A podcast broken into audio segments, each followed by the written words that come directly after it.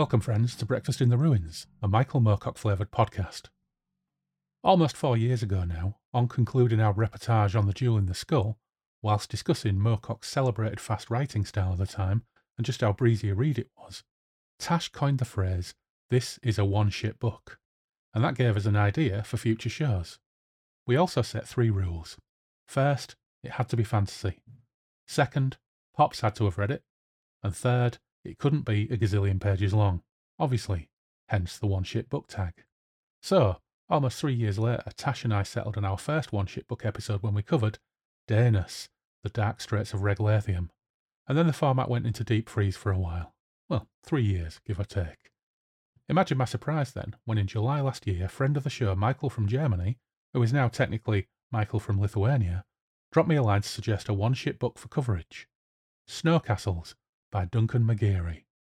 First up, it's fantasy. Second, I've no idea if Pops read it, but since it didn't come to me in the 80s, I'd suggest he probably didn't, but rules are for the birds, so whatever. And third, it's short. So, I tapped up a previous guest who I've been discussing a variety of barbarian fantasy efforts like Thongor, Brak, and others, and, based upon the cover alone, depicting a modestly thewed, or modestly mightily thewed, and scantily clad musclehead, he agreed to read and discuss it with me. Thus was Clarky the Cruel tempted back to sample the delights of Derry and Tom's at Christmas time. As it happens, though, we had to rearrange a couple of times, so it was almost the new year before we finally managed to hook up. So, who is Duncan McGeary? The fantastic fiction website says Duncan McGeary is the owner of the bookstore Pegasus Books of Bend, located in downtown Bend, Oregon. He is the author of the fantasy novels Star Axe, Snow Castles, and Ice Towers, and the author of several horror novels, including Led to the Slaughter and the Vampire Evolution trilogy. I looked up Pegasus Books, and it's a going concern that he and his also writer wife Linda have been running for over 30 years, and the stock role playing games too, so if you're in that neck of the woods, pay them a visit. Snow Castles was Duncan's second novel, written in 1981, the first being Star Axe in 1980, and the third being the Snow Castle sequel, Ice Towers, in 1982. There seems to have been a 30 plus year gap after that before the rapid fire publication of a vampire trilogy in 2014, and since then he's been very busy indeed, producing another dozen or more novels in the past 10 years. Even more interestingly, for us at least, Duncan wrote a tetralogy of killer pig books between 2014 and 2017, The Wild Pig Apocalypse, that kicks off with Tuskers, the pigs are not all right. Call me interested, as the kids would say. Well, the kids from probably 20 years ago, anyway. I checked whether this book is available in the UK, and sadly, it isn't. But I read the synopsis from a US sales site, and it goes thus Barry had created a little piece of paradise in his southern Arizona backyard until the Javelinas came. His battle to rid his property of the wild pigs soon escalated into war. Too late, he realized these weren't ordinary animals. There was something new, something meaner, and smarter. These pigs weren't just at war with him, they were at war with the human race. And the humans were losing. Well, that's me sold. But enough of killer brainiac pigs. Sit back, position your skimpy attire correctly to minimise chances of embarrassment, and join Clarky and me as we take a voyage to God's home and check out Snow Castles.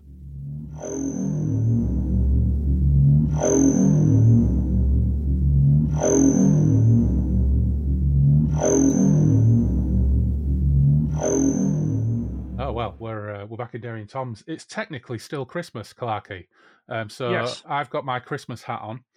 How has Christmas been for you? Oh, I should sell it. So it's the return of Clarky the Cruel. Andy Clark, everybody, is back in Derry and Tom's.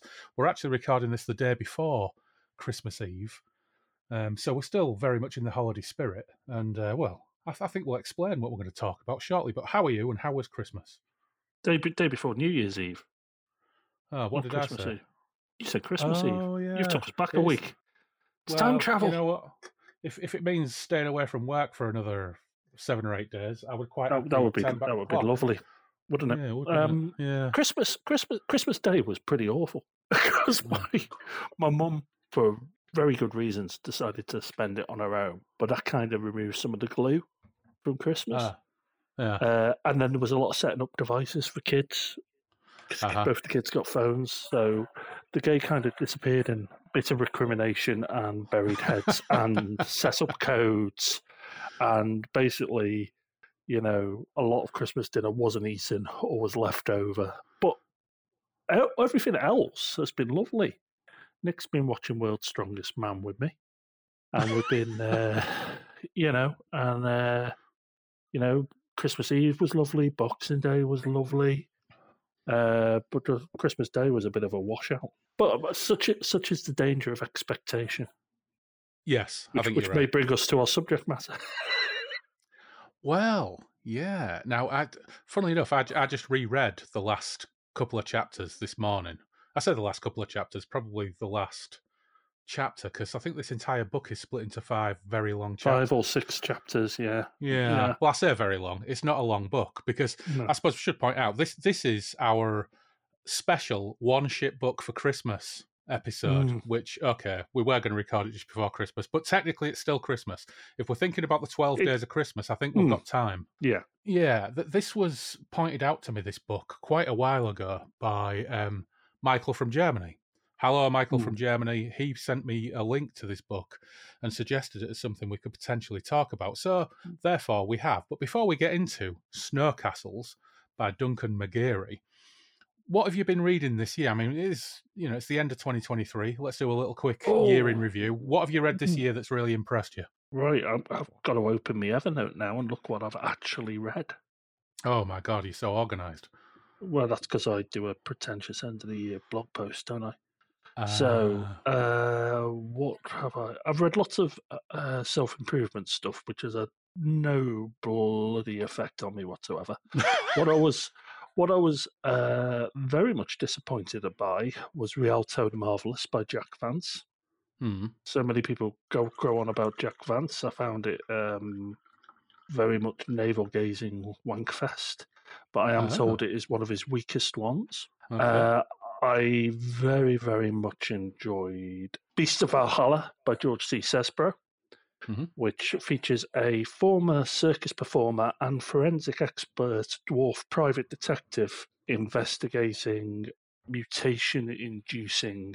Well, he's initially investigating the death, apparently in a gay suicide pact, of his nephew, but it mm. leads on to a range of uh, conspiracy and genetic manipulation and stuff like that. The Forever War by Joe Haldeman, mm-hmm. first time read of that, amazing. Mm-hmm. Twilight's Last Screaming, the follow on to England's Last Screaming by Sean Hogan, that was brilliant mm. as well. And uh, I went down a little bit of a Iraq between the wars rabbit hole. So I read about mm. the Iraq revolt in the 1920s, which was Battle on the Euphrates, and then about the Iraq coup in 1941 and the mm. Allied response to it, which which reads like it should be a film because mm. it's such a collection of against the odds, flips of a coin, mm. random mm. chance, weird characters, weird units and stuff. So, but um, I read a couple of books on that. So yeah, it's been quite a busy year for reading, really, uh, for me. Mm. Normally, I just get to read on holiday. Yeah, you very kindly sent me the um, Beast from Valhalla uh, paperback as well, which I've got on my to read list. Um, and yeah, I read the Forever War probably in my teens, mm-hmm. and I remember really enjoying it. Th- it was it was like a nice antidote to Starship Troopers, which I read around mm. about the same time. Mm-hmm. Which, whilst um, the kind of gun and tech porn of Starship Troopers was really good.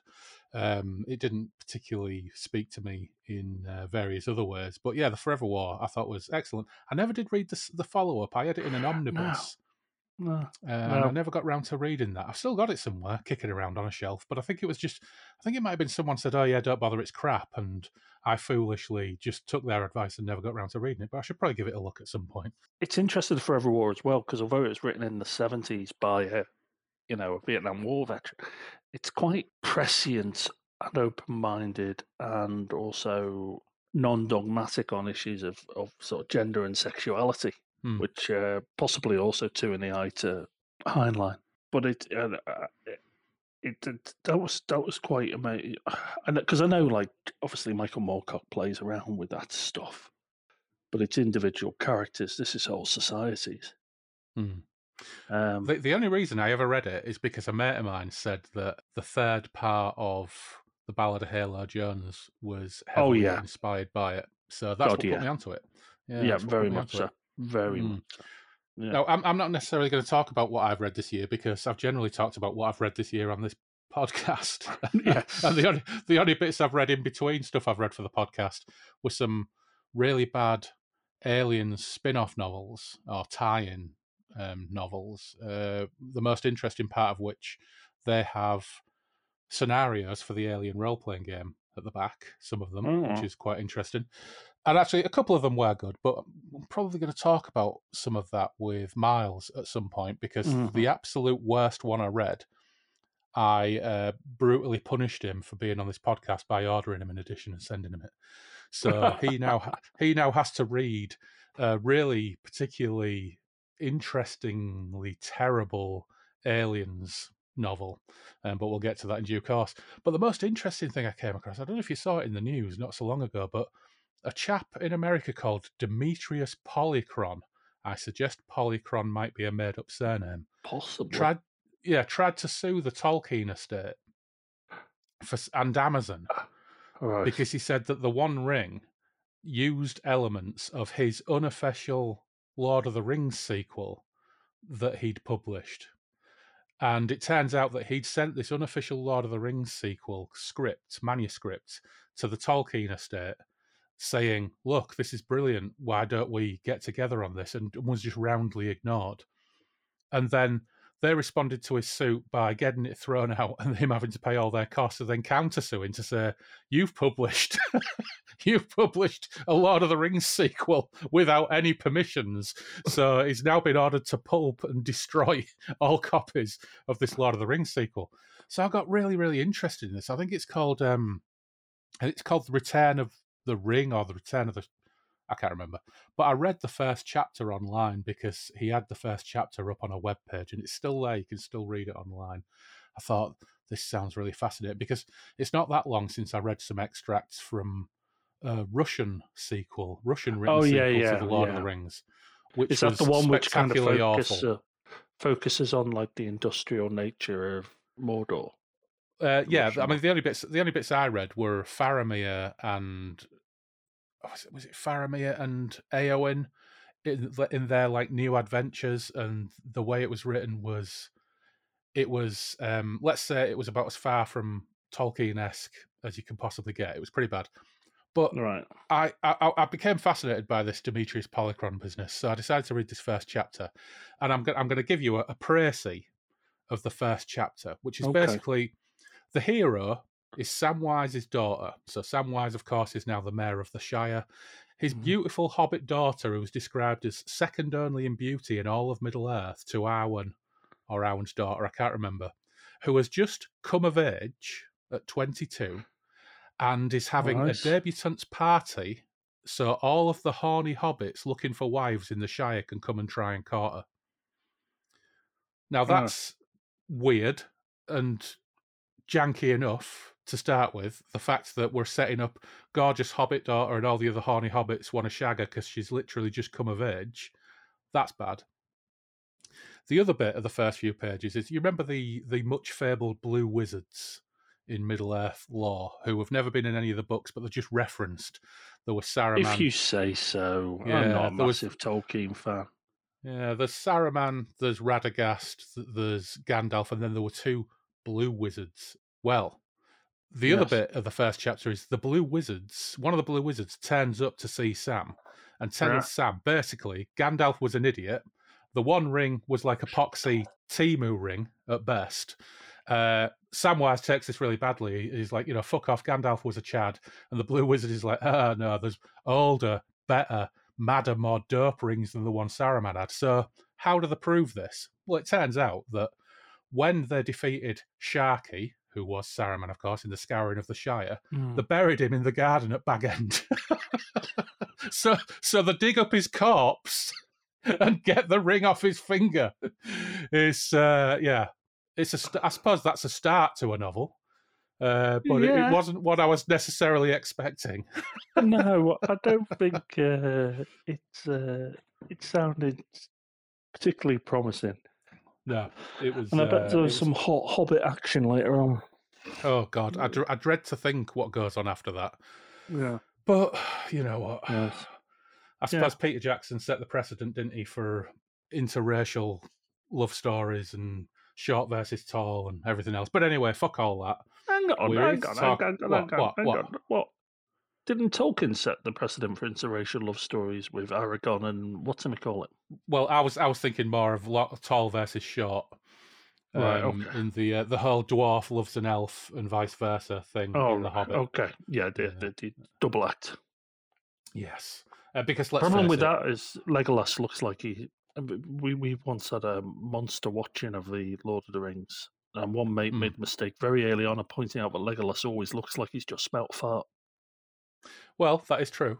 and Yeah, that ruined the well, it ruined and improved the watching experience for the whole nine ten hours.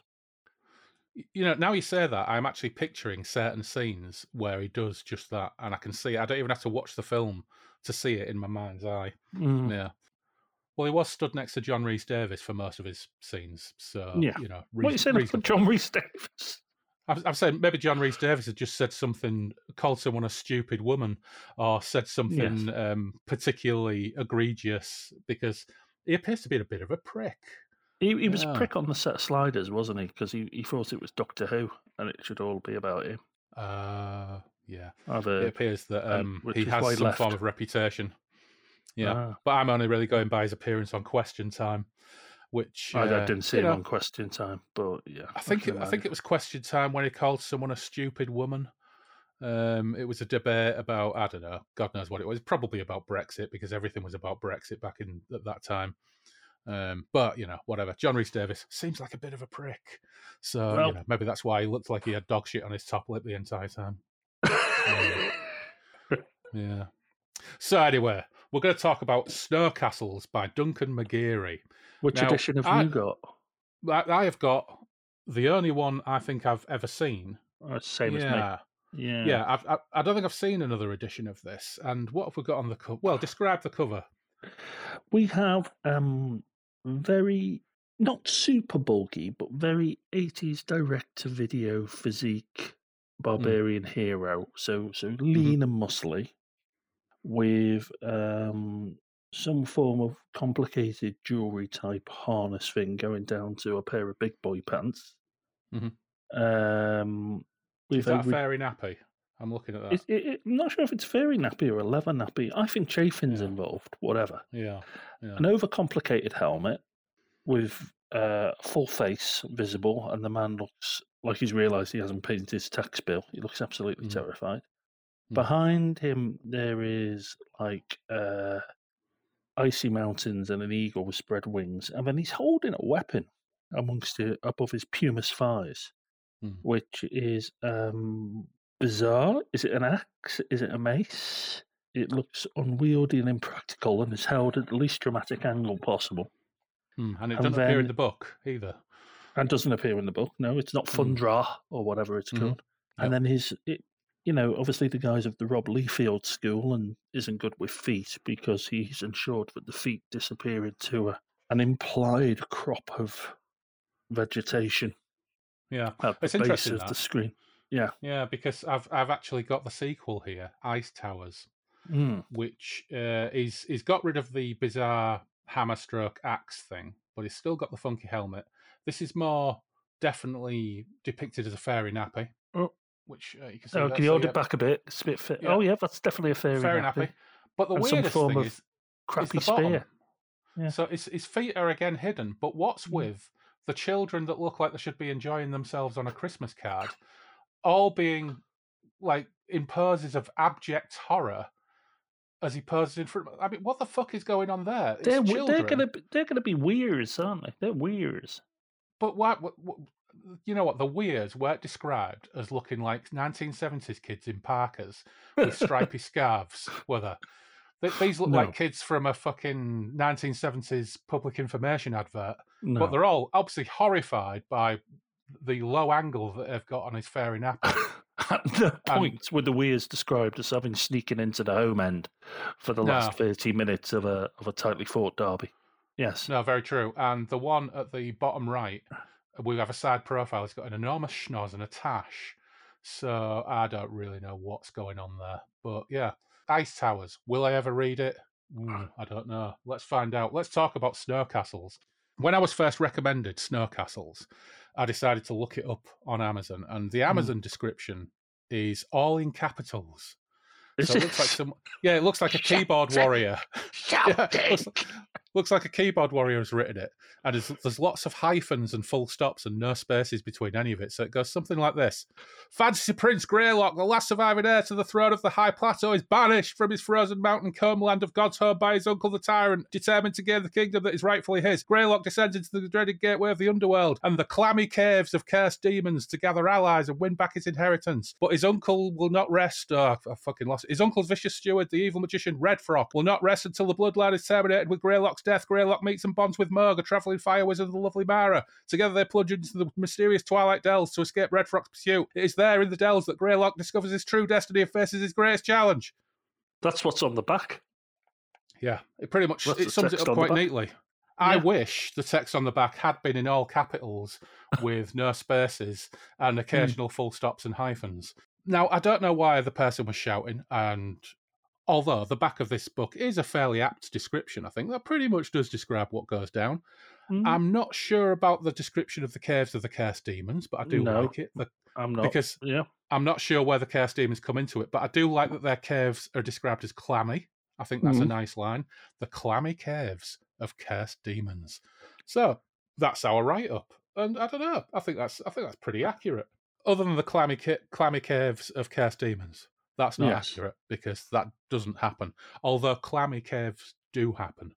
There's there's tunnels. It's, there's tunnels. It's yeah. clam, it's clammy lava tubes, isn't it? Yes. But, yeah, yeah, clammy lava tubes. Well, Are they clammy? Well, I think the the people of the border keep the fat soldiers the fat out of shape soldiers from the border keep. The TA. Do, do, Nick, yeah, they don't, they don't like it. They're all Nick from Friends. yeah. yeah, they don't like those lava tubes because uh, yeah. they, they, get yeah the cat the cat yeah. cope with the uh, the Unlike the sturdy yeoman. Yeah, that's right. Yeah, yeah, yeah. Yeoman, yeah.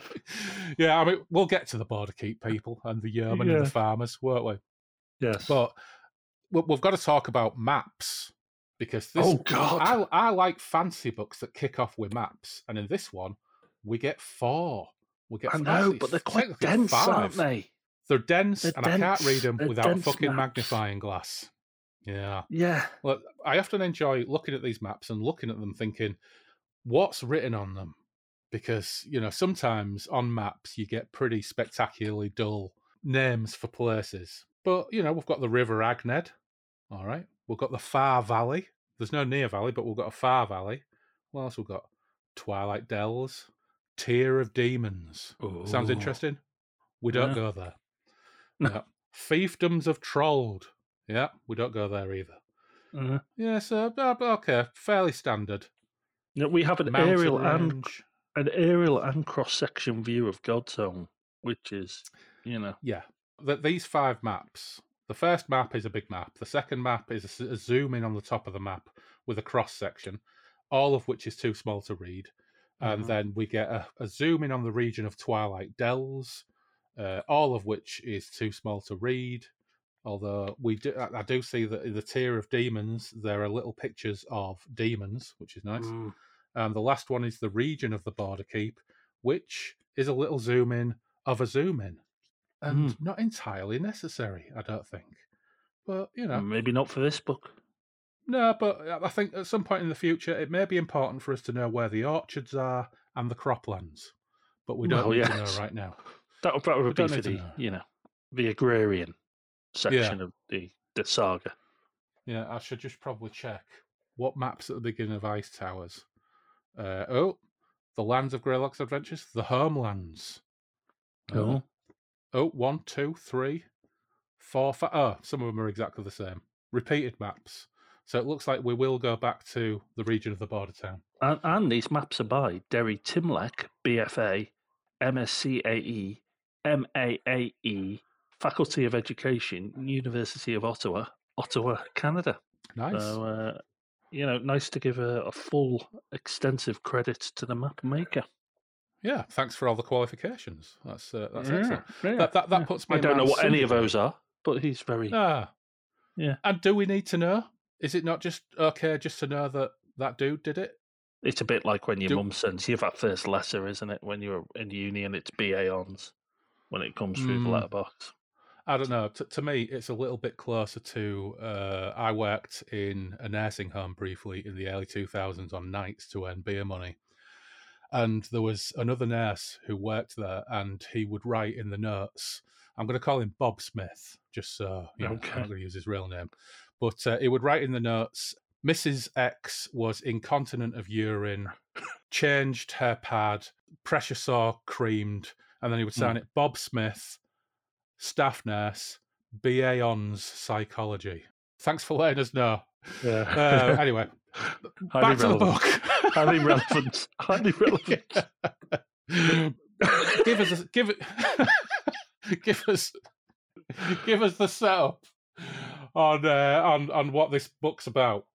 So effectively, Greylock, Prince Greylock, has been manoeuvred through uh, theological manipulation because his people who live on the God's home. Did they live on the God's home? Is it the God's home they live on? It's the God's home they live on, isn't it? Yep, the high plateau of God's home. Yes, the high plateau, which is all Mm. icy and snowy. And I'll, I will come on to some of the naming conventions for the God's home later because it Oh yeah. frustrates me. Um, but he lives on the high plateau and he has been uh, manipulated by the hated, uh, what's his name? Red something. Carol Redfrock. Yes, Carol Redfrock, very seasonal, uh, into basically contesting uh, some of their home truths. So they basically believe that demons live below them, and above them on the high mountaintops live the gods. And he's, you know, and they banish people up to the gods, and they don't return. And he Hmm. said, well, they could have just basically died on the mountain, and it's heretic. So Hmm. he's been banished to the demon lands. So he's Hmm. going down there, and he's got his talons to help him climb Mhm. which I thought was a nice little detailed touch, and Mm. no weaponry. He goes down there. He does find that while there aren't demons, there are definitely um, somewhat pathetic. They're not zombies, but they kind of fill the same role as zombies, even though Mm. they're intelligent people, of being like a an amorphous. Yeah. Well, before we get onto the weir, yeah, before we get onto the weir, let's talk about the uh, the situation up at God's home because of we we have the steward Carol Redfrock, who wears a scarlet robe. There's a surprise. It's, Yeah. it's not just a. It's a particularly clever name. It's not a random name. It's Redfrock, Mm. And he wears well. He don't wear a frock. He wears a scarlet robe, and he has a raven familiar. Now, who else have we got up there? We've got Greylock's best mate, Slim Spear. Oh yes, who isn't slim? Yeah, we found out he's not actually Yes. slim. He, he's a No. fatso who just says that he wants to get slim. So Greylock takes the piss out of him by calling him Slim Spear. Mm. We've got Lady Silverfrost, who's Greylock's yes. squeeze. Yeah. Oh yes, yes, but oh, Well, we'll And, find out a uh, little bit more about how fickle Lady Silverfrost is later on. oh, and We found uh, out that the tyrant. we've got the Tyrant, his uncle. The Tyrant, when it comes to naming conventions, I think got the best deal. And Yeah. of course, we've we've got Greylock, who is called Greylock because he has a grey lock of hair.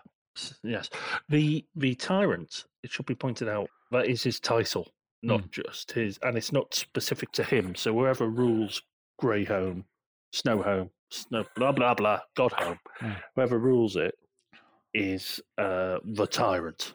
Yeah. So Greylock is going to skedaddle down the mountain to the land of the demons, and he does come across two demons pretty quickly, as it happens. Yeah. Uh, and these are the other two main characters in the book. Uh, let's have a look. Let's let's let's have a little read. Well, Pat- Patrick Troughton and Carolyn Monroe. Well, I wouldn't go Carolyn Monroe because she's No. described as a child. Although, as the as the book develops, I think She the author starts to think of a flowers. yeah. Yes. Well, yeah, we'll get to we'll get to that. Yes. Yeah. So Yeah. says, uh, the two the two strangers and Greylock stood back now and examined each other openly. That the girl had mistaken him for a god was understandable, for Greylock was as tall and as handsome as any picture of a god she had ever seen. His black curly hair fell about his shoulders, and despite the cold, his chest was bare. He was not heavy, but finely muscled, and he moved with quickness and grace, as they had just witnessed. The only feature that marred his aspect was a thick lock of grey hair which fell over his forehead, though he could not yet have reached his twentieth year. Right now, he was staring back with startled black eyes. Most of this gaze was reserved for the other man. Greylock could not understand how a man this old could still be living. On the high plateau, such a man would long ago have sought the comfort of the gods before it was too late, or he was too enfeebled to reach the heights. Surely this man was on his way to God's home now, and therefore could demand of Greylock whatever help and assistance he needed. The old man must be near death, Greylock thought, for the skin was drawn tight about his face and speckled with brown spots. Only the mass of brown hair belied for a moment Greylock's impression of great age, but then the man's severely deformed back obviously showed that he was very old. He paid little attention to the girl during the first brief scrutiny. That she was blonde and green eyed and had reached an awkward age between child and woman was all he noticed. Obviously, she had shot up in height recently and she needed much more weight on her bones to be pretty. So that's our introduction to Mohg and Mara. Mohg, mm. the fire wizard, and Mara, his granddaughter, who apparently has some kind of wizardly powers but refuses to use them. I wonder if An that air wizard later An on. air wizard. An air wizard. were- Yeah. Yeah. And as And- is the and nature of the whole things, magic system is odd. well, it's all about contracts and Glyden, isn't it? Glyden's this book's name for gold because in Danish style, we've got to have a weird name for something which is commonplace. Although, thankfully, it's the only incidence of Danish style language in this entire book, which is uh, pretty, I'm pretty Is pleased it? about, to be honest. I don't Yeah. know. Can you think of? There are no gimmicks. There are no random ice, measures of ice distance. towers. Well, ice, Oh, ice that's- tower's fine. One word, another word, put them together. But what we don't no. have is what we don't have. It was several kimmigs to the bottom of the uh, of the slope. No, we And don't have it- that. it but took- I do, I do feel when they go back to God's home, it does feel like you know when you're watching a 1950s science fiction film, and it's like, let's sit down and have our space food. Oh well, there is an element. Yeah, because everything's But- ice and snow. I mean, these people live Yeah. in ice and snow, so why would they be having to denominate it like that? Well, It's- it- that's fair. But but as long know. as they're not coming up with random measurements of snow, like seventeen quantics of snow were required to build just four kimmigs of fence, which is when you get into Danish territory. Yeah. Yeah, fair enough. we find out what this underworld consists of as well. So they travel together and they travel through the Twilight Dells initially, Mhm. where we come across the Weir. And, The- and the Greylock has the this weird feeling that the the ground isn't right. There is Mm. some contamination in this earth.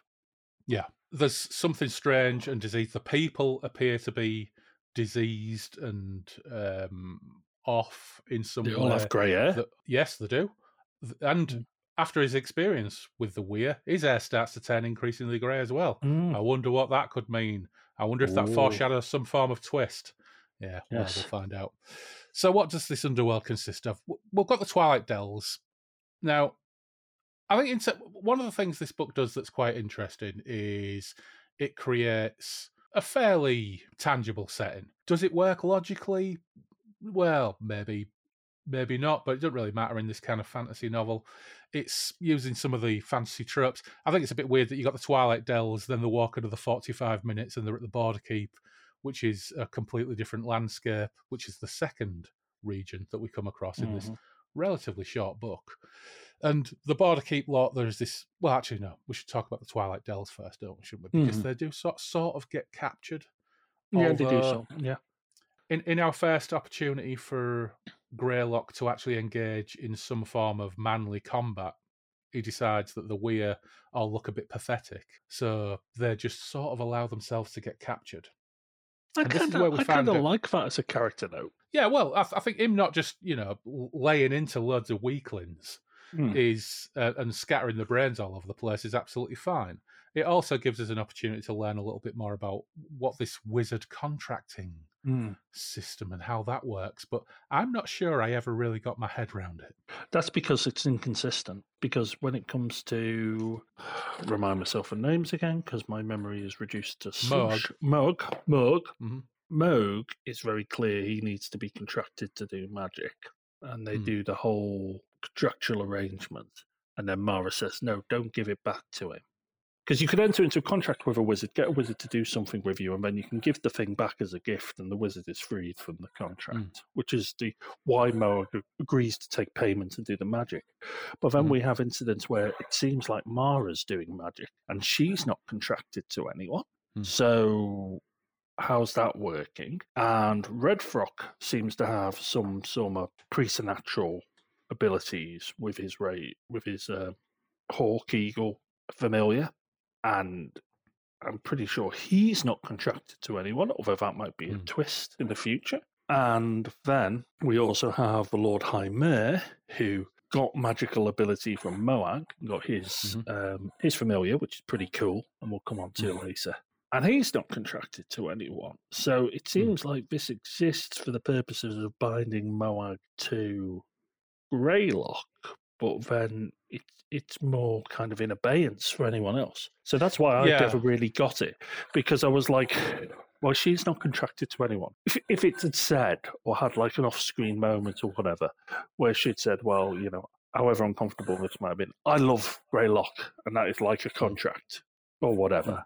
Mm. Then okay, yeah, it's starting to fit, and I quite like the idea that wizards can't do magic unless they're in a contract with someone. That's quite a hmm. neat because it, it limits their power, doesn't it? It mm. and it, has got to be at the service for others. Yeah, I think I maybe not good people, like, but you know, yeah, you know, I ended up taking it like this is just some weird affectation of Moag that right. he seems that he seems to just live like by this code. Yeah. yeah, yeah, yeah. He just for some reason he lives he lives by this code, or something's trapped him into this code at some point in the past that we don't really know about. Because mm. you're right, no other wizards actually do this or use this system of bondage to mm. be able to use their magic. So uh, I can sort I can sort of deal with that. It doesn't bug me as much as calling gold Glyden. For Glyden aggravated me, but the the yeah. Maybe it's my day job, but the lack of contractual inconsistency wound me up. anyway, he, he, he does he contracts Moag. Is this where the duplicate sword comes in? Yeah, because he's got like a little jewelry version of a sword, hasn't he? And yeah. Gligan basically, um, not Gligan, Morg makes it into a full size replica, which comes in useful yeah. because it's a replica of like the sword of kingship, tyrantship, yes. even yeah. for the god home. Yeah. And it, unfortunately, it's so exact it even has the carvings on the blade and stuff. Hmm. Despite being a miniature, so the craftsman That's of cool. God Home must be amazing. Um, yeah, but yeah, it's awesome but he kind of gets a sword. Uh, so Greylock's got a funky sword that he barely uses the entire book because we'll we'll talk about some of the fantasy tropes. One one fantasy trope that we don't really get a lot of is Greylock, the buff hero, hacking people up. But, he's not. You know, he's not really a violent man, is he? No, he's not. No, he's not. not he's not. He's not for a barbarian book and whether Godhome is that type of barbarian is, is a question. Whatever barbarian means. But mm. he's not he's not that cliche of the barbarian. It's a, it's another good example of a misleading cover because this cover is mm. obviously designed to cash in on the strapping barbarian with huge weapon. Although mm. the second book, less that, more strapping barbarian, terrifying children with what, whatever's whatever's under his nappy the more you say that, the more I want to see like a, a set of YouTube shorts, which are Conan the supply teacher.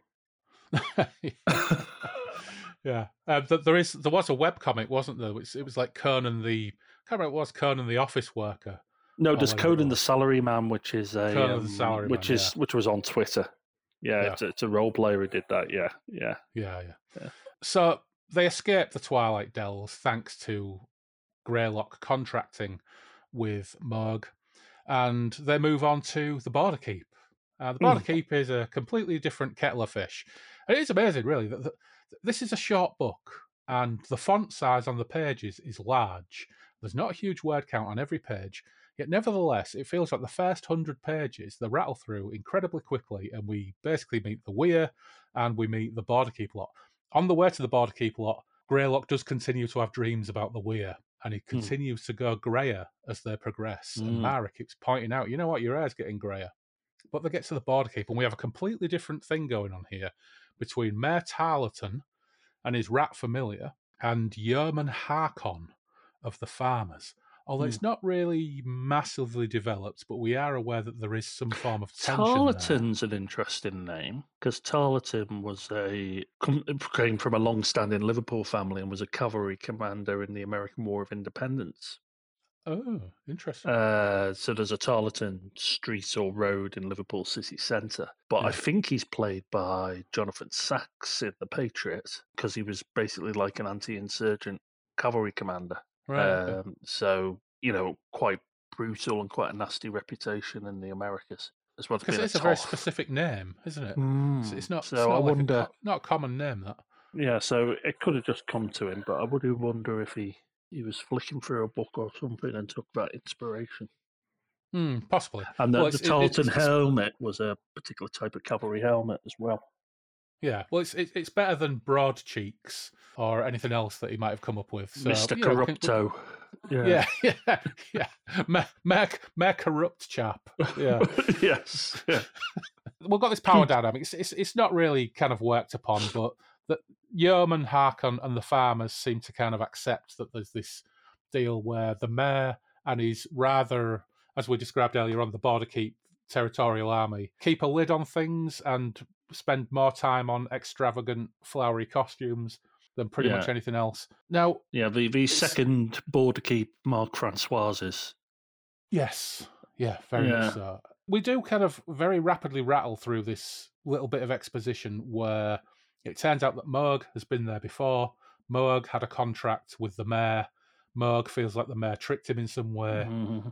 Not really clear how that worked or why, but as a result of this, the mayor got his rat familiar, and mm-hmm. he he released Moog from his contract. Why Moog has got a beef about all this is never really made entirely clear. I think I think Moog is just a bit like Nigel Neal. I think he's just permanently pissed off. Uh, yeah, very possibly. It definitely yeah. does seem to be the case that he's he's got his affectations, and by gum, if people don't stick by his code, he just gets miffed with them because he even gets yeah. miffed with Greylock eventually. Yeah, doesn't he? And there is yeah. there is a point where Greylock actually loses his patience with Moog and grabs him by the throat and chows at him. Yeah. And there's a there's a little bit of the text that says, and from this point onwards, at this up until this point, they travelled together with uh, a, a, degree of, of camaraderie, but that was now gone for good. And you think this is going to come back. This is going to be payoff to this, but there mm-hmm. never is. Well, not in this book. not least. in this book. Yeah. Yeah.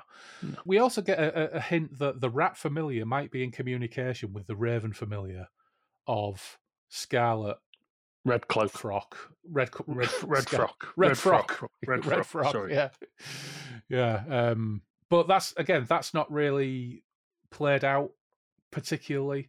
We just think, oh no, this mayor's a wrong un, and this is going to pay off. It never really does. Well, it's so interesting. There's a few things set up it does that don't pay off. It does a little bit. Does a little bit with the betrayal or attempted betrayal. But the rat's kind of an oversized white rat and kind of whispers in the worm tongue like in the hmm. mare's ear I thought that was. I like the rat. I like the rat as giving a kind of an air of. I found the first chapter incredibly hard. Once we got mm. into the weir more, I think it picked up. And I really liked the rat, the Mayor. And I like the fact that you've got kind of the, the yeoman are generally unhappy with the situation, but not ready to move yet. Yeah. Um, yeah.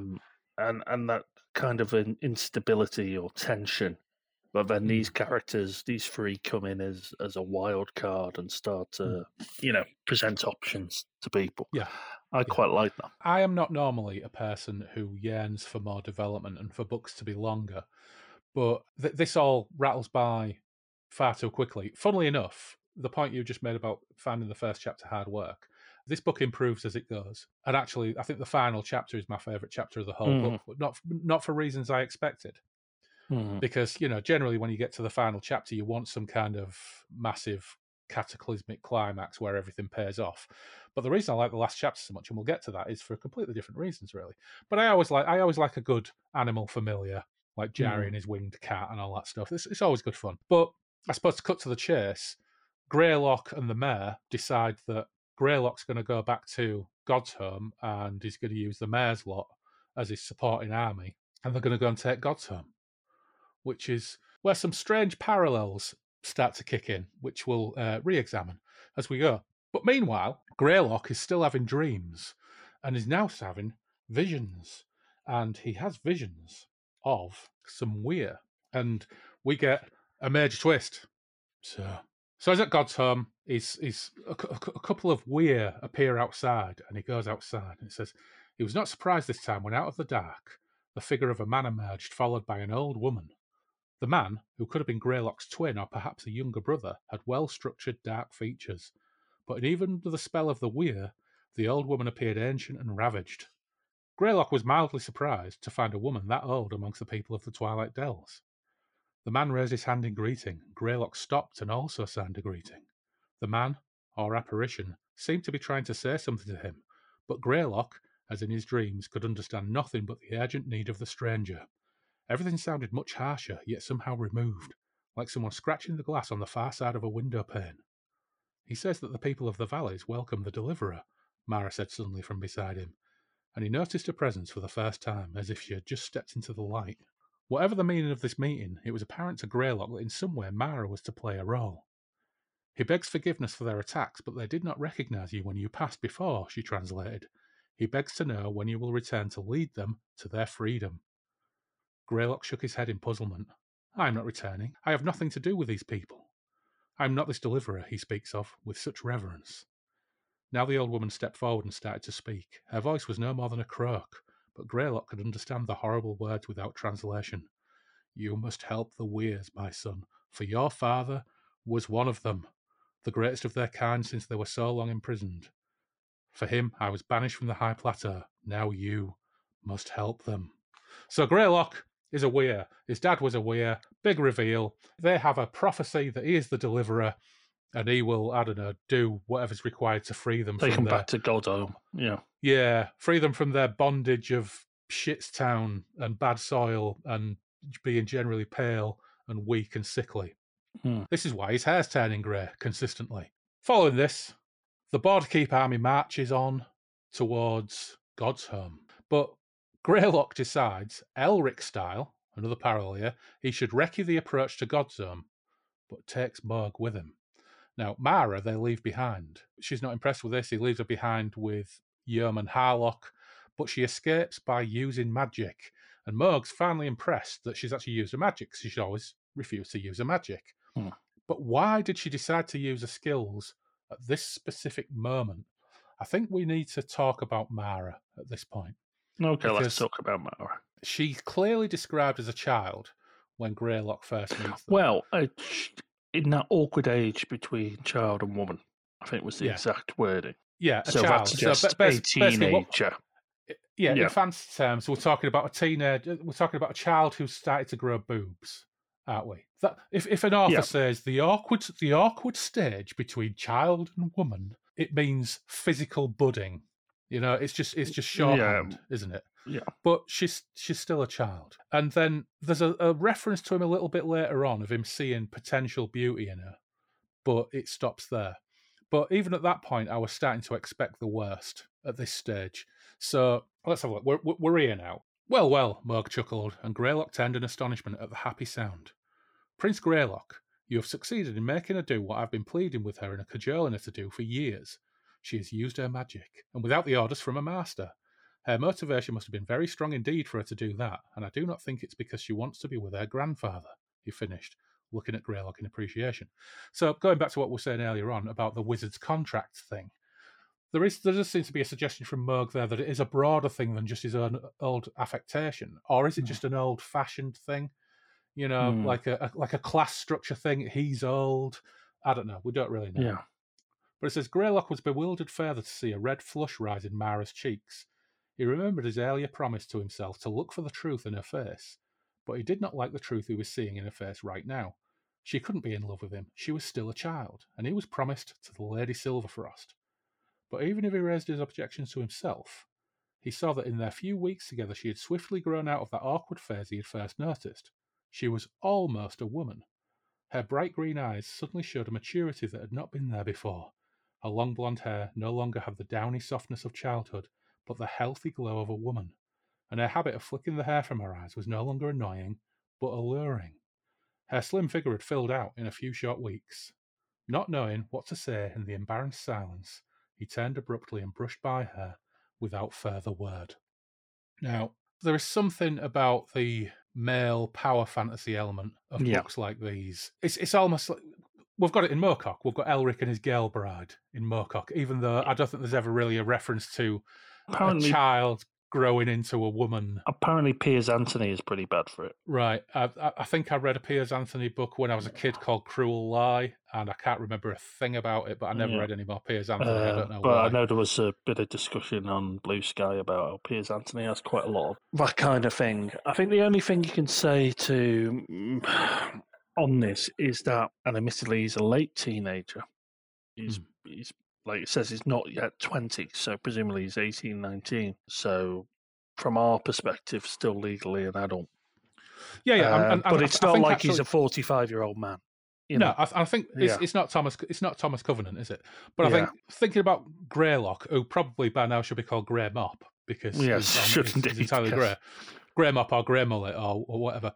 It, it could be worse because Greylock, even as a guy who hasn't turned twenty yet, is still finding it unpalatable, yes, even whilst recognizing in her, in inverted commas, some growth. And you just mentioned Piers Anthony. We have w- read much, much worse in fantasy Mm. but there's still just that element where that, that I always think it's, it's like the Daily Mail watching Charlotte Church grow up. Mm. You know, yeah, Uh, very it's- much it's so. Sort of in, in microcosm, and and it's it's common in fantasy.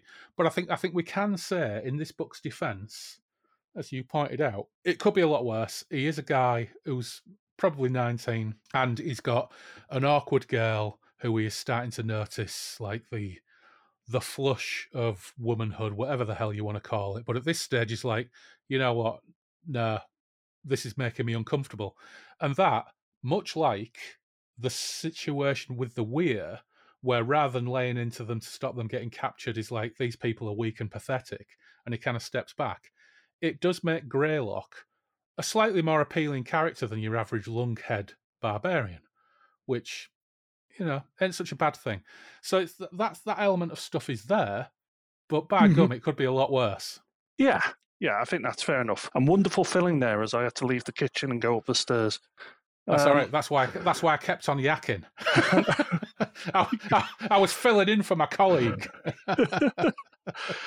um, yeah, I think that's right. I think it's more thoughtful than, uh, excuse me while I recapture my breath, from going up three flights of stairs.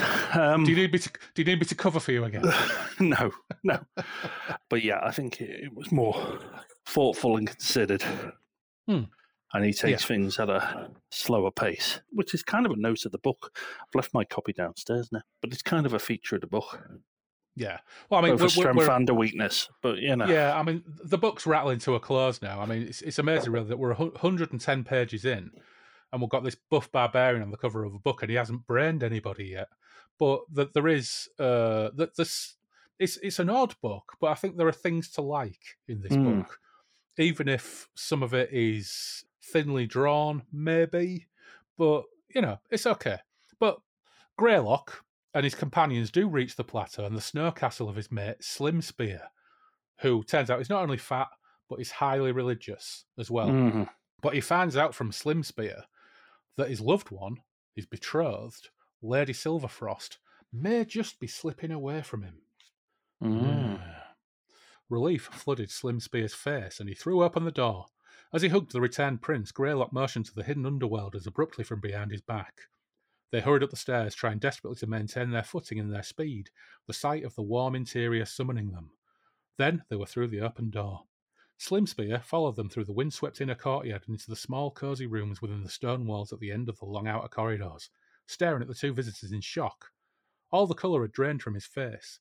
The owner of the snow castle belied by his appearance his name. He was anything but slim, and had received the nickname from Greylock by once vowing that he would some day be as slim as a spear.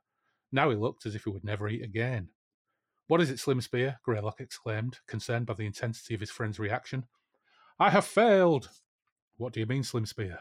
For generations beyond counting, my family held Castle Guardian, pledged to protect the high plateau from demons.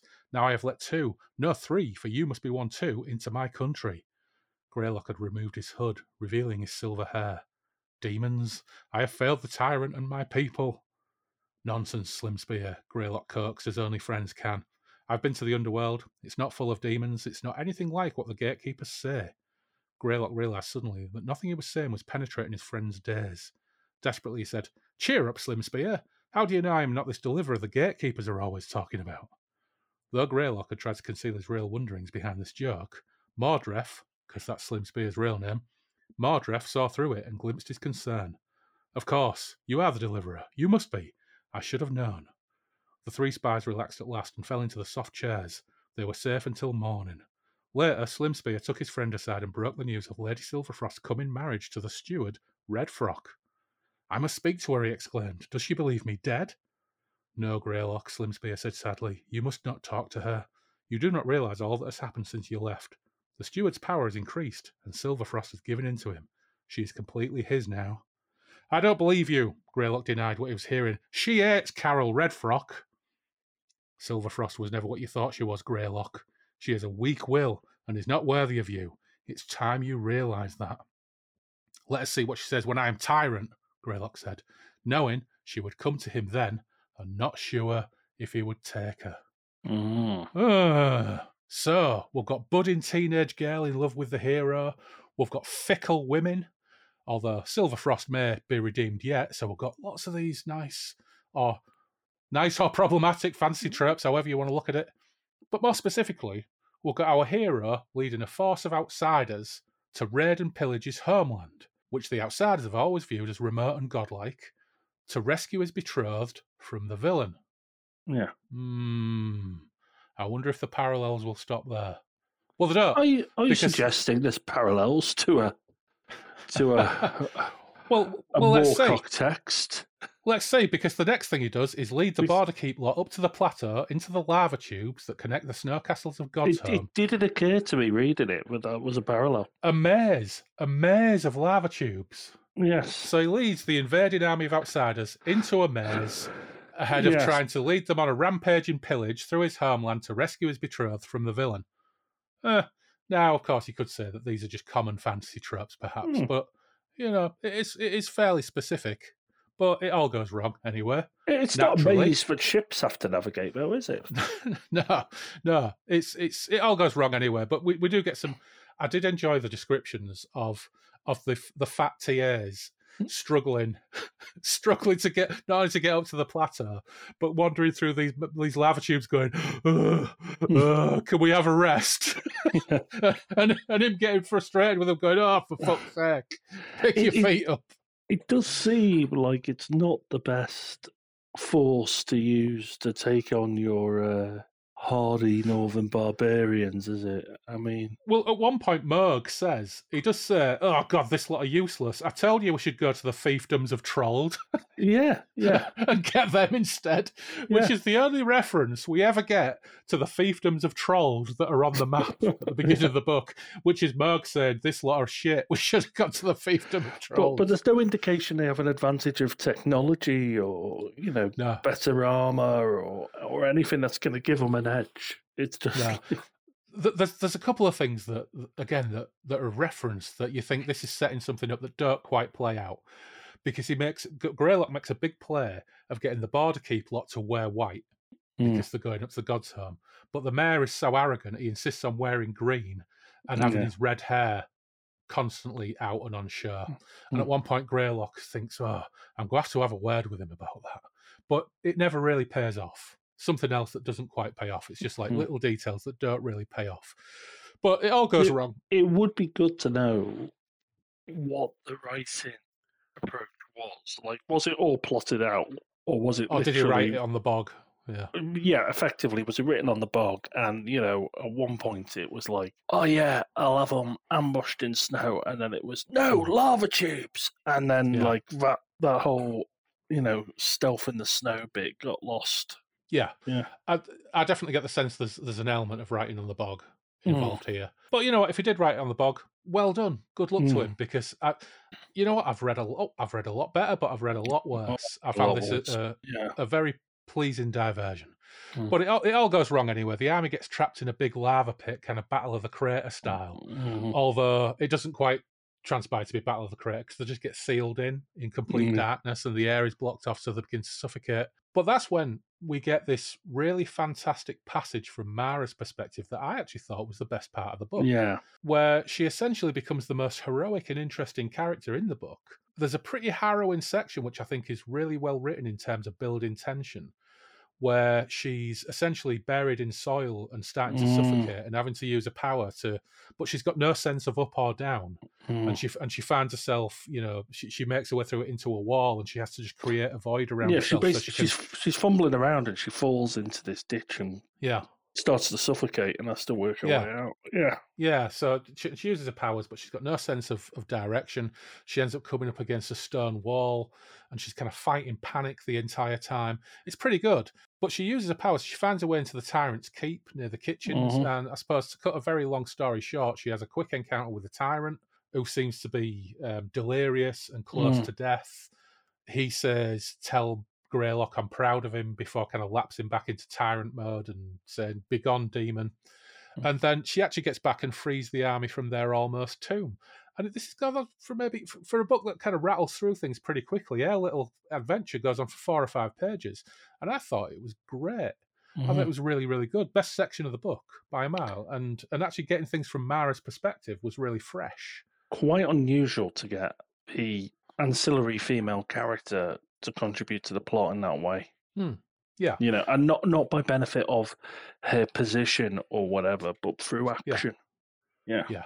I did have to laugh though because when when she gets back and she essentially frees them and they're able to get out and get involved in a melee with the forces of God's-Home. Says, uh, so this is Greylock. Quickly, he shouted again. We must escape before the seal is in. More than anything else could have, this threat seemed to alert the dazed soldiers of their danger. Revived suddenly, they bounded towards the beckoning square of light that was their only escape route, just as the light was blocked by the figure of a warrior. The guards had reached the landing just as the underworld army surged towards it. The battle that followed was a bloody struggle that horrified Greylock. All his plans of conquest had depended on surprise, but they had been the ones who were surprised. Only the lucky escape of Mara had saved them from being sealed forever in a tomb beneath the castle tyrant. Now, evenly matched and determined armies confronted each other on the small stone landing under the snow castle. In this strange battle, only a few men could fight at the same time, while the others watched the life and death struggle in dread and waited to take the place of the fallen. Only the presence of the yeomen of the border keep such as Harkor saved the underworld army from being annihilated, for only they could withstand the assault for long. There were no survivors on that awful battleground. All who entered were slain. Only the length of time they managed to stay alive changed. That's quite a nice little passage. We don't mm-hmm. actually get any descriptions of Greylock in combat, but that little passage describing like guys stood back waiting for their turn to step in over yeah. the dead to fight in that small space. Simple language, but really, really mm-hmm. effective. Quite Moorcockian in its effectiveness, mm-hmm. I thought. Greylock doesn't no. really give Mara any credit there. Much credit at all. Yeah, yeah, yeah. Oh, stroke yeah. a look. Yeah, stroke yeah. a look there, Mara. And then we, I say weirdly because I'm not entirely surprised by this book. It all sort of rattles to a close really quickly because suddenly Redfrock turns up, says the tyrant is dead. Therefore, we must enter into some kind of weird process with the gatekeepers involved to decide what happens next. And I think at this point, Redfrock's probably expecting the gatekeepers will say, you know what, Grey, Greylock, sling your rook. But because yeah. he's got army this, of demons, yeah, yeah, because he's got this replica of Thunderer or Thunder, Thunderer, whatever it is. Thunderer, Thunderer. Thunderer. So that ends up coming into play not because it's a magic sword that can lop people's heads off, but simply because it ends up being a symbol of his status. And the gatekeepers go, Yay, Greylock is the new tyrant. and Redfrock goes, Do and disappears through a, through a secret door. The end. Here I thought I could rely on the legal system. yeah. It was so surprising. I wish to lodge an appeal. yeah. Well, maybe, maybe, that's where he's gone. Maybe he's nipped off through a secret door to talk to his, his barrister, his lawyer, or whatever, yeah. and, and, work up their letter of appeal. Uh, but the final lines, it says, uh, there was one final matter for him to face, he thought. While the matter of his succession had been decided, he had heard the entrance of the Lady Silverfrost behind him. Now he turned to see both Silverfrost and Mara smiling at him. His heart, it says his, his head, it's the only typo I came across in this book. Mm. His heart, his heart ached at the Lady Silverfrost beauty and at the thought of how much he had once loved her and desired her still. As he had feared, Mara appeared plain and skinny beside her great beauty, but he smiled as he saw the suspicious lines curl between her eyebrows as she glanced from Silverfrost to him and back.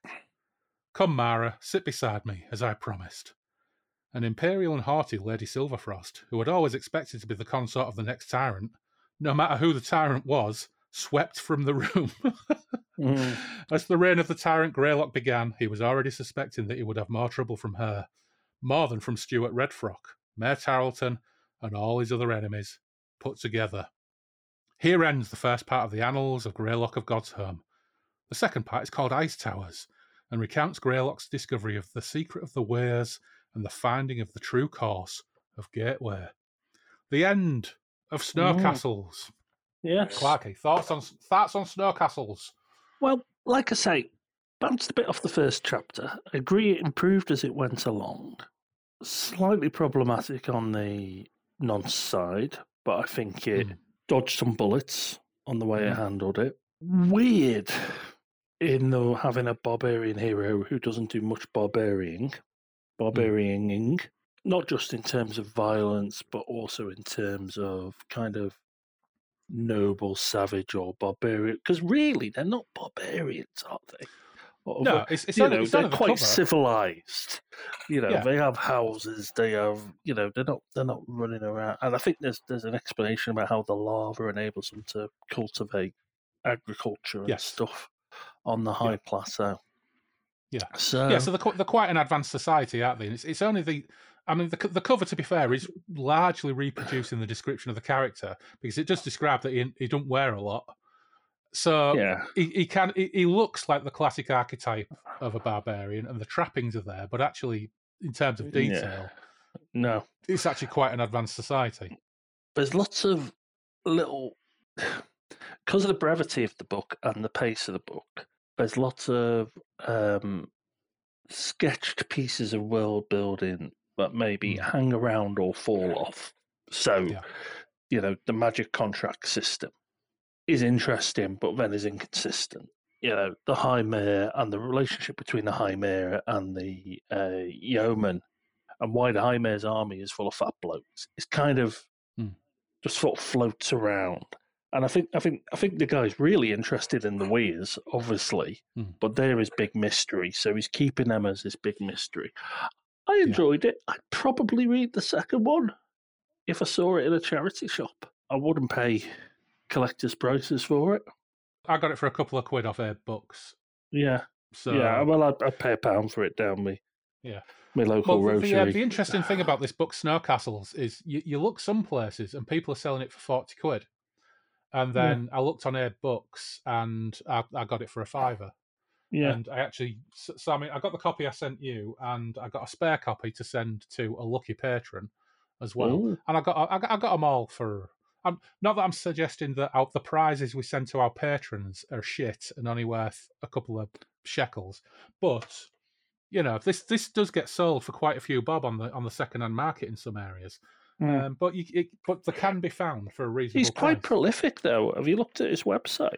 Yeah, lo- loads of horror novels as well. Yeah, and like you know, lots of animal attack novels. So I was I was quite tempted to try mm. one of his Tusker books because I do like an animal yes, attack. because because there's I think there's four story. or five of them, isn't there? Yes, yeah, yeah and it's it, yeah, I, yeah. I, I don't know if that's being topical, but it's about wild hogs turning on mm. people. Um, mm. so, so I don't know if he was inspired by a, a, a Twitter storm to uh, write that one, but um, yeah, secondhand collecting's weird because that Devil's Coach horse, as I said to you, that goes for like forty odd quid, which yeah. it's good. It it it as an animal attack book, it's it's got a lot going for it, but it's not forty quid's worth. I found that a lot. I found that a lot. I mean, sometimes people think I want to read that, and they see it and they just pay for it. I think that's one of the interesting things about about collectors of these type of novels. A lot of them are like us, like sort of middle aged, middle class professionals who might have a few spare quid at the end of the month and think I don't want to wait, I'm just going to buy it. It's the same with role playing game collectors. isn't it? Well, they're you know, weird I've, as well. I've, I've had some real surprises over the years when I've when I've flogged things. Just what people will pay because they want it now and they don't want to wait for three months because yeah. your interest dwindles and you move. I'm the same. I put things in my basket or I watch things on eBay and I come real close to pulling. You sometimes buy things twice. Well, yeah, half my role playing collections of things you've bought twice. Yeah, that's because I've got no, a very short attention span, and I, I, forget when I've pre-ordered things and order them a second time. I've got a terrible memory. But yeah, it's but, one of the funny things about collectors, isn't it? But I, am I'm the other way. I'm more of a forager, so I hmm. I there's a few exceptions. Like this year, I really want to. Like I read about Iraq last year, I really want to read about the fighting in the Caucasus during hmm. World War Two having watched a horror film called Let It Snow that was set in the Caucasus and being amazed by the terrain. I never really understood how hmm. mountainous the Caucasus is. So hmm. I've picked out a couple of titles I will get next year on that. But normally I'm a forager, so I just get things from the charity shop. And then and it doesn't much like when you were a kid reading Moorcock or whatever, it doesn't matter what order they're in or whatever. Hmm. It's just it's certainly for fiction and that's how mm. that's how I approach it, um, yeah. rather than a oh I want that, oh I want it now, and and same yeah. with games. It, it, tends to be bundles and stuff, or you know stuff that I, I, I find in a second hand bin or something. I'm just impulsive, you know. I've I've always been. But you've got more disposable income than me as well because you you know you don't have small toe rags in your house. Well, there is that. Yeah, one of the curses is of of not having children and having no mortgage because we've paid it off is having oh, disposable oh, income to spend is to spend on shit. Drowning books. yeah. yeah. Well, you know what? On that terrible confession. okay. let's wrap this up. I'm going to wish you uh, I, a very happy new year for other people. Um, spend it on the kid shit. Yeah, well, you know what? I had Thanks to go on a tour of Goodison out... yesterday. Goodison Park. Tour of where? What's that? Tour of Goodison Park. It's Everton's oh, ground. Oh, Goodison, the Everton ground. My son's, yeah. my son's a toffee, isn't he? So that was part uh... of his Christmas ah. present. So Oh, bless him. Yeah, Despite sure me being that. a Tranmere fan, oh, he did. Especially as it, they're moving to Bramall Park next year. But uh, yeah, you know, and it was a bit emotional for me because my dad was an Evertonian. But uh, yeah. yeah, it was. Uh, but yeah, this is this is, it would, would not be my first choice of how to spend my money or a or a December morning. But it was yeah. a good, it was a good crack. Um, yeah. But yeah, happy New Year. And uh, let me say on behalf of all the listeners, thank you for all the sterling work you do for us, Andy. Well, you know what? Thank you for listening because it's something that I enjoy doing. I enjoy getting you all involved. It's been a real tonic this year because it's been a strange year. Mm. And uh, here's to lots more of it in 2024. Catch you next time. Take care, all.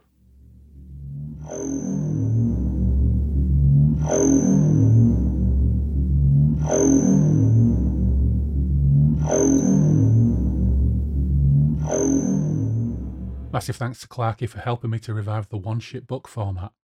For anyone interested, after failing to comment on the fact that at the end Greylock seats Mara at his side as potential consort as Tyrant of God's much to the disgust of Lady Silverfrost, of course, I checked out the first couple of chapters of Ice Towers and was relieved to find that she carries on living with a granddad in Castle Tyrant, so any potential queasiness was successfully averted. You can check out Clarky's blog, including what he's been up to with his collaborative sandbox unit campaign this past year, but also what he has planned for 2024, and that's at clarkytheCruel.wordpress.com. And Duncan McGeary has an author's blog, and you can find that at duncanmcgeary.com. And his last post is a very timely one considering he posted it around the same time Clarky and I hooked up to talk about snow castles. I hope you wouldn't mind, but I'm going to read a bit of it here because it definitely plays into a lot of what we think about in terms of some of the authors that we cover, and is, for me at least, really honest and inspiring. Reviewing my writing before going forward. What mistakes might I have made? 1. Too many books, too fast. 2. Too many genres and subjects. 3. Not enough planning or outlining in advance. 4. Not writing a serious book. No trauma drama for me. 5. Not writing enough short stories. But even if these are mistakes, they are what I would call career mistakes. That is, they could be considered mistakes if I was trying to make a paying career out of my writing. The irony is, these are also exactly the terms of writing that I set out before starting. Rule 1 Write the book without going backward or without too much pre planning. Let the book go where it goes. The reason for Rule 1 was that in my previous career, I'd fallen into a pernicious writing cycle. I'd research and plan and then never write the book. I'd start a book and then restart a book and then restart a book and then restart a book.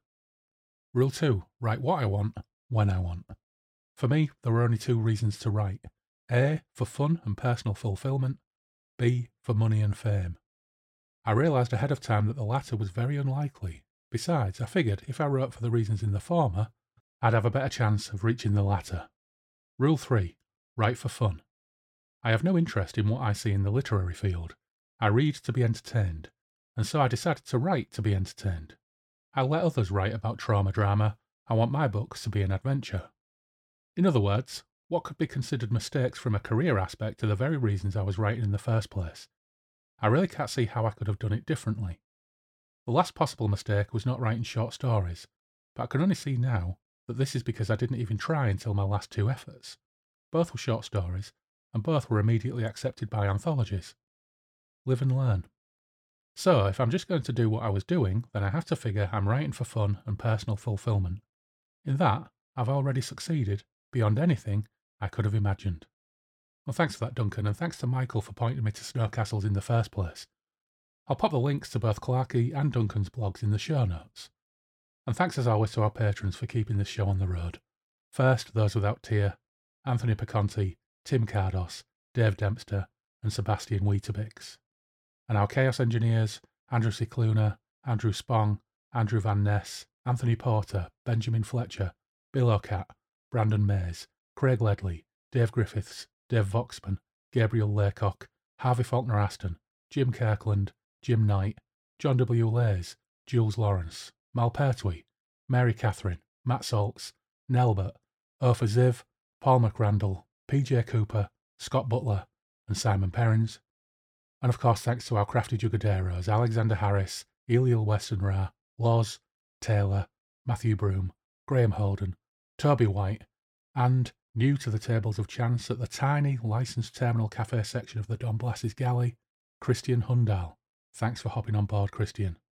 An eternal thanks to our patron demons, Alistair Davison, Andy Clark, Andy Darby, David Lee, Fred Keish, Gareth Wilson, Glenn Sawyer, Greg Faulkner, Gwen Barlow, Ian Stead, Imria, Janie Stim, Jason Vogel, Jay Reeser, Joe Monty, Lee Gary, Mark Hebden, Marius Slatauskas, Miles Reed Labato, Neil Burton, Paul Hillary, Randall Gatlin, Steve Round, Tom Murphy, Tony Malazzo, the OG patron Norman Beresford, and last, but of course never least, Robert McMillan. And as for that spare copy of Snow Castles, that's going to be winging its way to, well, you'll have to stand by here. We have just under 30 patron demons, so I cleverly thought that my Zocchi D30 dice would be the perfect way to resolve the conundrum of who gets this book. Unfortunately, I learned there are at least three results on the die that, if you place it just so, it just rolls over to another result because it's so badly balanced. So I'll have to go old school and roll one dice for which bank of 10 I subsequently roll a d10 for. I'm sure you don't need that explanation, but fuck off Zocchi dice, you're useless. Anyway, roll one tells me that we are going with the teens, and roll two is an 8, so that will be Mark Hebden. Right, enough from me. Don't forget you can follow us on Twitter and Instagram with the handle at Breakfast Ruins. You can email us at breakfastruins at outlook.com. The webpage is breakfastintheruins.com. BITR Breakfast in the Ruins Radio is live on Radio Garden or via the web player at breakfastintheruinsradio.blogspot.com. We have our Patreon page too, and there are a few extra odds and sods on there. But for now, take care, stay safe, and we will meet again soon on the Moonbeam Roads thank you